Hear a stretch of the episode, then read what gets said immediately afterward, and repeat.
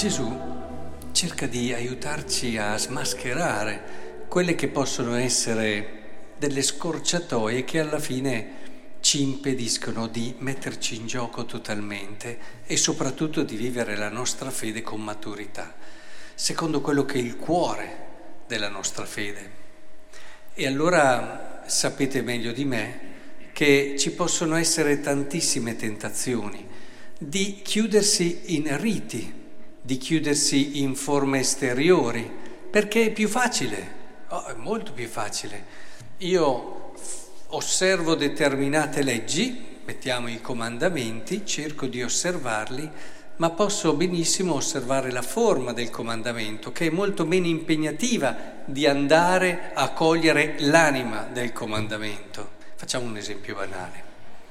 Eh, non uccidere. Bene, io mi impegno a non uccidere nessuno, lo dice il quinto comandamento. E, e io mi sento tranquillo, a posto. Quante volte a confessarsi vengono alcuni, soprattutto di una certa età, che dicono, reverendo, io non ho ucciso nessuno e quali peccati vuole che faccia. Ora, penso che sia molto importante riuscire a capire e a cogliere invece che il comandamento quinto eh, parte dal non uccidere, ma lo spirito vuol dire cerca di non offendere, cerca di capire anche che il prossimo è qualcosa di prezioso, anche quello che ti fa male, vedete che la, la, curva cresce, anche quello che ti fa male e devi amare anche quello che ti fa male e dare la vita alla fine. No, è molto largo, no? Il quinto comandamento. Se tu entri nello spirito e nell'animo del quinto comandamento, allora è un po' diverso. Capisci che il senso è quello dell'amore, che ti mette molto più in gioco, di una relazione d'amore così vera e profonda con Cristo che fa sì che il prossimo ti risulti qualcuno per cui vale la pena dare la vita. Questo per dare un esempio. Ma è facile invece fermarsi alla forma, anche ai riti. Facciamo un esempio dei riti. Io prego tutti i giorni tre ore determinati riti e faccio determinate preghiere e questo mi fa stare bene. No?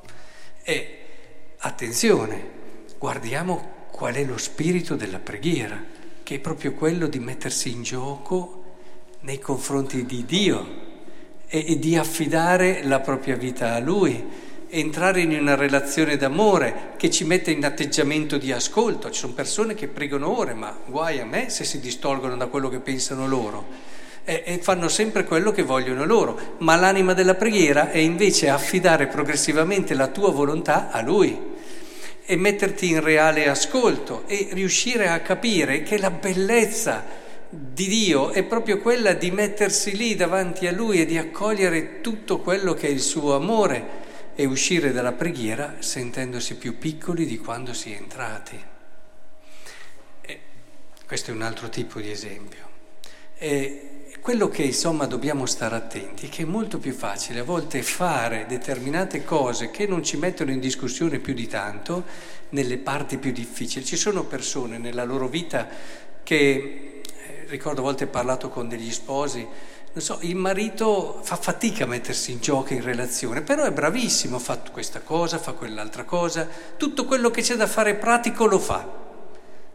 Eh, però lì c'è anche una relazione. Allora magari la moglie si lamenta e dice sì, io non ho bisogno di una colf che mi faccia tutto quello, io ho bisogno di una persona che entri in vera relazione con me, con cui possa aprire il mio cuore, con cui possa entrare in una profonda inclinazione d'amore.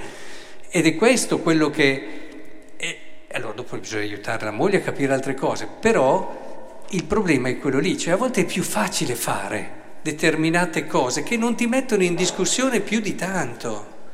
Certo, sì, si fa fatica a fare, intendiamoci, però sempre meno che mettersi in gioco. Questo anche con Dio rischiamo di farlo, gli facciamo tante cose, ma quanto davvero sono disposto a, a mettermi davanti a Lui a nudo e lasciare che davvero Lui mi parli e mi dica anche quello che non voglio sentirmi dire.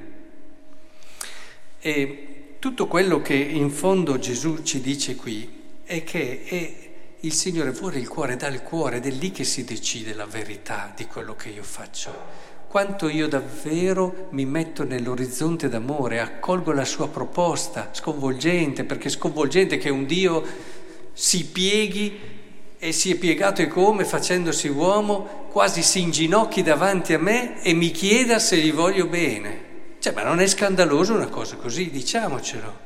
È qualcosa di sconvolgente che un Dio faccia questo e che a volte non vogliamo vederlo perché ci metterebbe troppo in crisi, e, oppure lo banalizziamo.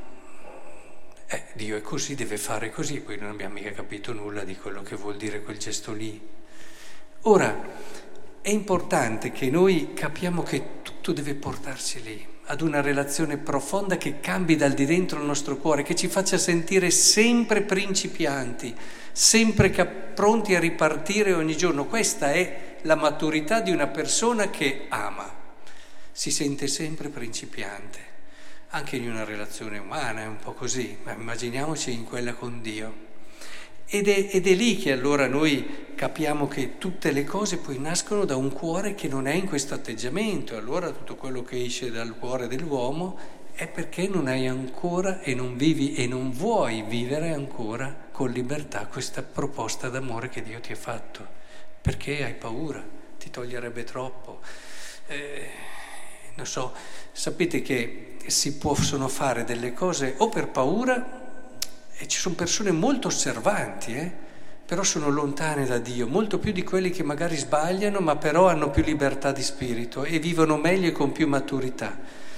E poi ci sono quelli che lo fanno per senso morale, e un grande senso morale, rigoroso, eccetera, ma è ancora chiuso un po' in se stessi, sono rigidi, rigorosi e quindi da questi scaturisce anche una grossa anche attività di giudizio degli altri, ahimè e, e difficoltà a tollerare gli sbagli degli altri. E poi c'è chi lo fa per amore, perché si sente così piccolo e così indegno di un amore così grande e, e, vive queste cose come risposta ad un amore meraviglioso, con libertà e con semplicità di cuore. Beh, io vi auguro davvero di arrivare al cuore e allora capirete che ogni comandamento ha un cuore e tutti questi cuori ti portano a un unico cuore, che è quello che è Dio che ti vuole tutto per sé, perché Lui si è dato tutto per te.